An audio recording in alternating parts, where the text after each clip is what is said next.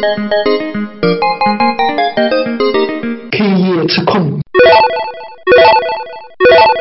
我们今天聊两款软件，一款是大名鼎鼎、现在最红的微信电话本，对，然后这几天最最最火的，然后还有一款就是我们认为挺好的，对。但是现在还没有火起来，不知道大家会不会用的清新小号，也不知道有没有火起来，但是好像是没没听说没有什么过。广告做出来，，对没有听说过清新小号，应该很多人不知道啊。安卓上有有这个版本？有啊，有啊，我装了啊清新小号，跟那那个苹果的用法是一模一样的。这样的。安卓现在是多少版本？安卓的版本是一点一点二，就双十一那天出了一篇重磅的报道，反正各大网站都在说，嗯说啊，微信电话本出来了，对吧？应该是应该是在对软文，应该是在呃 A P P Store 上是十一号那天出来的正式的一点零版本嘛，以前只有安卓上有，安卓上现在都已经三点零版本了。那它的前身呢叫 Q Q 通讯录，Q Q 通讯录我记得原先是大概在它更新到六点五这个版本以后就不更新了，然后就变成微信电话本。但是在安卓上，微信电话本后来用了一段时间，感觉也不是很好用，所以后来就没怎么用。我用了，我也用把它卸了。对对对对，我一开始就是用 QQ 通讯录的，我觉得 Q QQ 通讯录这个软件在安卓手机上还是蛮好用的。苹果上也挺好用的。嗯 QQ 通讯录后来不做了之后，用的 QQ 同步助手来导这些电话嘛。但是 Q 就是这个微信电话本，它的限制有点多的，对方也要有这个电话本，对。它不是说对方没有，然后我给他拿这个打电话就直接给你打过去，而且他其实还是两个人必须在同一个状态下，他不能说我在 WiFi 状态下，你在那个就是没有这个电话本的情况下，我打你的就是通、嗯嗯嗯通信的这个这个频道，嗯其实也是打不通的，嗯嗯嗯。它没有突破这个的界限，嗯。而且他这个有一个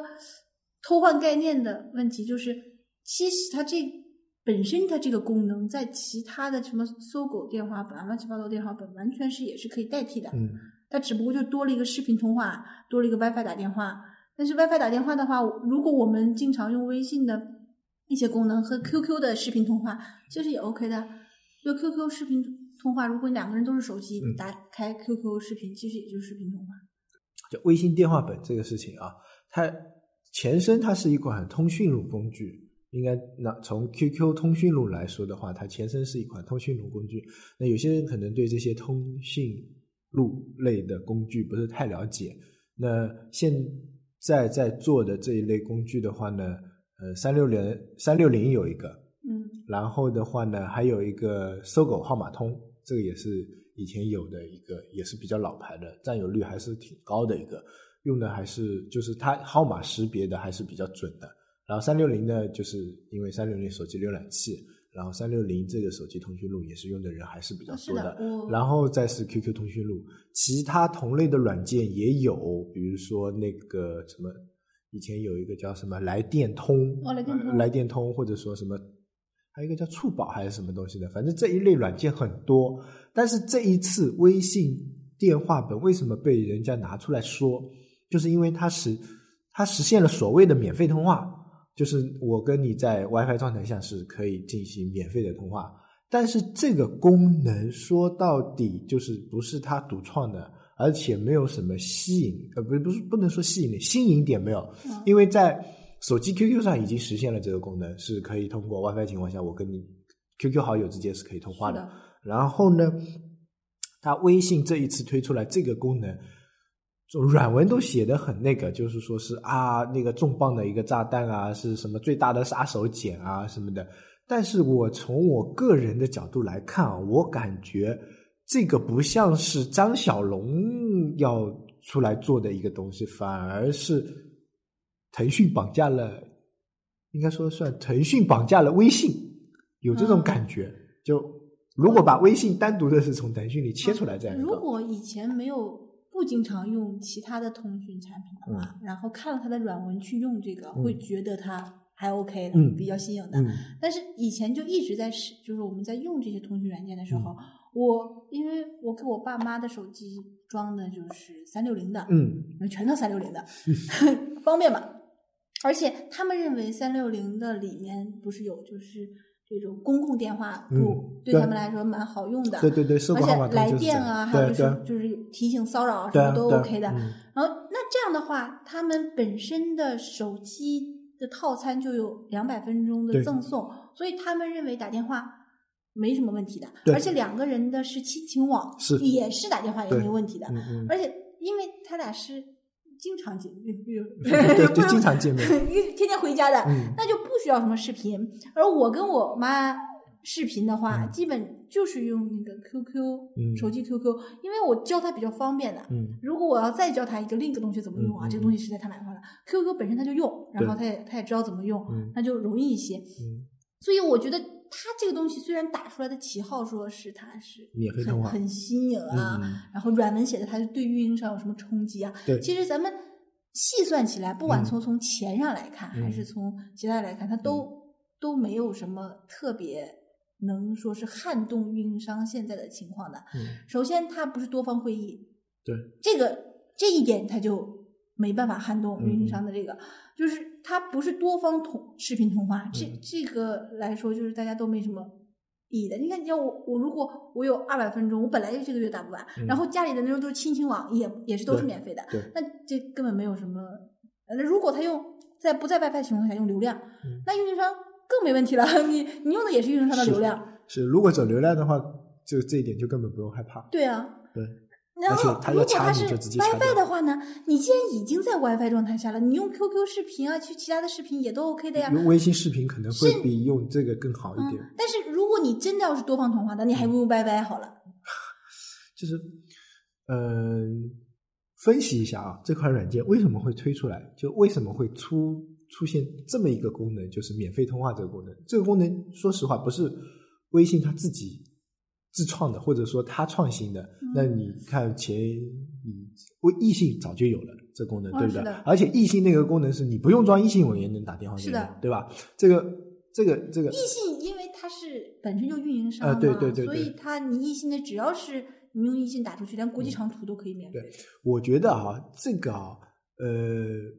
从我们外行就外面的人、外面的人内行的来分析它，就是说产品经理这个角度来分析它为什么出现这一款产品。就第一个，他觉得这个通讯录这个入口啊很重要。嗯，对，原先的 QQ 通讯录它为什么不更新？我觉得它是因为它争不过人家，就是嗯，我比如啊说我，QQ 毕竟不是移动哎市对对移移动手机的这种必备。对啊。然后他比如说我我原先装了搜狗号码通，哎，我对同类的产品我一个就够了，我要哦两个这种干嘛呢？还会嗯冲突。那我装了三六零，那我就不装你 QQ 了，而且他们这个出来的比 QQ 要早，嗯，所以呢我就不装这个了。但是现在手机上微信基本上是变成一个必装的应用。嗯那如果它推出来这么一个微信电话本这么一个东西，这么一个概念，它第一个就是相当于它原先呃推出那个叫腾讯微博的那种概念，有一点防御性体质，就是哦我的那个入口一句。通通讯录这个入口被别人占领的时候，我要先防御一下。那最好的防御就是进攻嘛，对吧？那他们进怎么进攻？就是用微信推出一个微信电话本，其实我觉得这两个东西是两个团队在运营，肯定不可能是跟微信有任何搭嘎的，只是借了微信的这个名字。然后从用户的角度来说，就是说你刚才说的是一种情况，就是呃电话嘛，嗯但是电话打啊是两种情况，就是一种就是我跟你打电话聊天的，基本上是很熟的人，嗯就比如说只有跟父母、朋友、嗯，老婆、女朋友这种才会打电话聊天。同一级别有老婆和女朋友。这这这卡，然后嗯，那别的话基本上是说工作上的事情，对不对？就是聊天的这个属性不是很强，电话、哦现在电话聊天这个属性不是很强，但是。微信电话本它推出 WiFi 下免费打电话，它又增强了这个聊天的属性。它有可能是这种聊电话泡电话中，有很多女生不就是有这种打电话也不知道聊什么就聊能聊一个多小时这种情况呢？这个会稍微实用一些。会实用，但但是是你这要基于网网络条件的不好网络条件还有你想想看啊，我们刚才说的亲情网，嗯电运营商已经铺的很不错了，嗯基本上每个家庭都有亲情网，嗯只要是他们的小孩子懂事一点啊。嗯我的懂事就是说，就知识水、文化水平啊，知或者对对对对知道怎么用亲情网，那就 OK，基本上会有亲情网。嗯第二个，学校里面都有校园网，嗯这种套餐真是太普遍了。原先来杭州最早的那个龙泉套餐，哎呀，暴露年龄了，最早的龙泉套餐，两千分钟的校内通话时间，你你想想看，一个月两千分钟，你一天要打多少时间啊？跟女朋友两个人谈？但是现在情况就是，是我们有可能是站在了网络比较发达的这个阶段。如果是普通的这种用户啊，就是二三年或者是一些不太发达的地方，嗯，但是这个又有个问题，不太发达的地方，微信用的对 WiFi 就对很不普及。WiFi 不普及，微信也不普及，就像不用说不太就是先进的，不用不用说吧，就现在的杭州的非互联网行业，嗯。就像我老公这种一点跟互联网都不搭嘎的，嗯。你像你老婆还那个关于金融啊、金融嗯互联网还搭嘎，他那个是一点互联网都不搭的，他办公室里没有人用微信，只有几个小年轻还用一用，就是他那种，他其实你像三十多岁，正好其实就是用微嗯。信，他和他领导什么都没有微信，因为他们离这种互联网太远太远了嘛而且他们认为打电话还是电话对最方便最最方便最直接，最原始的还是方对便对而。且他们感觉上邮件都不太经常用，嗯都是电话，对然后传真这两个东西，那是很老，就是很传统。它因为是嗯国、国企性质的对嘛，那很多也就是这个样子。像嗯我妈和我爸，他就是能接受 QQ，但是他微信他就认为没必要去接受了。嗯，那这个情况下，他这个用户群其实就限于一，你已经很了解或使用微信了，其嗯其实这个是一个很大的盘子。嗯然后这样的话，就把年龄段降到比较低了，相嗯当于比那个跟运营商其实一个年龄段是个分水岭吧。嗯然后这一帮人在同时用微信，同时还有 WiFi 的状态下，或者他们四 G 或者三 G 的流量比较大，嗯，那这样我就定位在学生和年轻人的这个白领，嗯，白领白领之间其实也不太用就所谓的。对学生都很少用微信通话，因为学校里面你 WiFi 的信号覆盖也是很差的。你在寝室里面可能有 WiFi，你去上课基本上都是三 G 信号，而且一般的话流量现在流量我不知道包的套餐就这数据没有嘛，我也不知道包的套餐。那以我个人来说，一个 G 的流量，对吧？嗯，一个一般是一个一个 G 的流量，七百到一个 G，七百到一个 G 的流量也够用，但是我打电话，我肯定还是用电话来打对啊，，电话因为。从我们这种，它可能面向的真的不是我们这种用户层次。那如果我是用户群有可能就是长时间在聊一些有的没的这些用户，但是这样一些用户用电话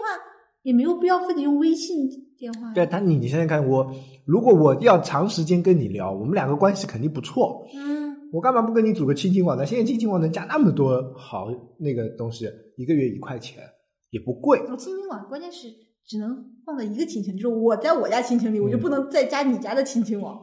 呃，把另一个啊，对对对对，对 这个是一个问题，我觉对得，也就是同事之间其实没有所谓的亲情网，只有家里这些人加了之后，想想跳出这个亲情网，必须得哎断一个。说到这个，那如果说亲情网要侵占微信这个利益，其实也挺简单的，他把两个亲情网一组升级嘛。就比如说现在我们是六六幺六六几打头的它可以八几几就是朋友网啊，对对，就我跟你一组，前面加一个什么东西就 OK 了，但是这样的话也怪怪的，啊，也怪，嗯，因为你想想，已经关系很好，大家就是手机、QQ、微信上，有的时候留个言啊，发发一个就一句话都 OK 的对。而且其实大部分，我觉得我们的交流并不既不是在微信的微信这个通讯上，也不是在微博，也不是在 QQ，而是在朋友圈。对，你发个什么东西，好友给你点个赞啊，然后评个论啊，就是有可能我们这这一圈人，就这个类型的人是这样的。所以我一直在我用那个就是微信电话本的时候，我就想不通它它的用户群是什么呀。对，而且但是广告倒是蛮多的，就各个地方打广告说它对运营商的影响。我们再分析一下啊，接接着分析，就是刚才你说的，就是软文很多，就是说它对运营商的冲击啊，对什么的，这个啊，我我一开始也没想通，因为我我们可能真的不是它的目标用户群。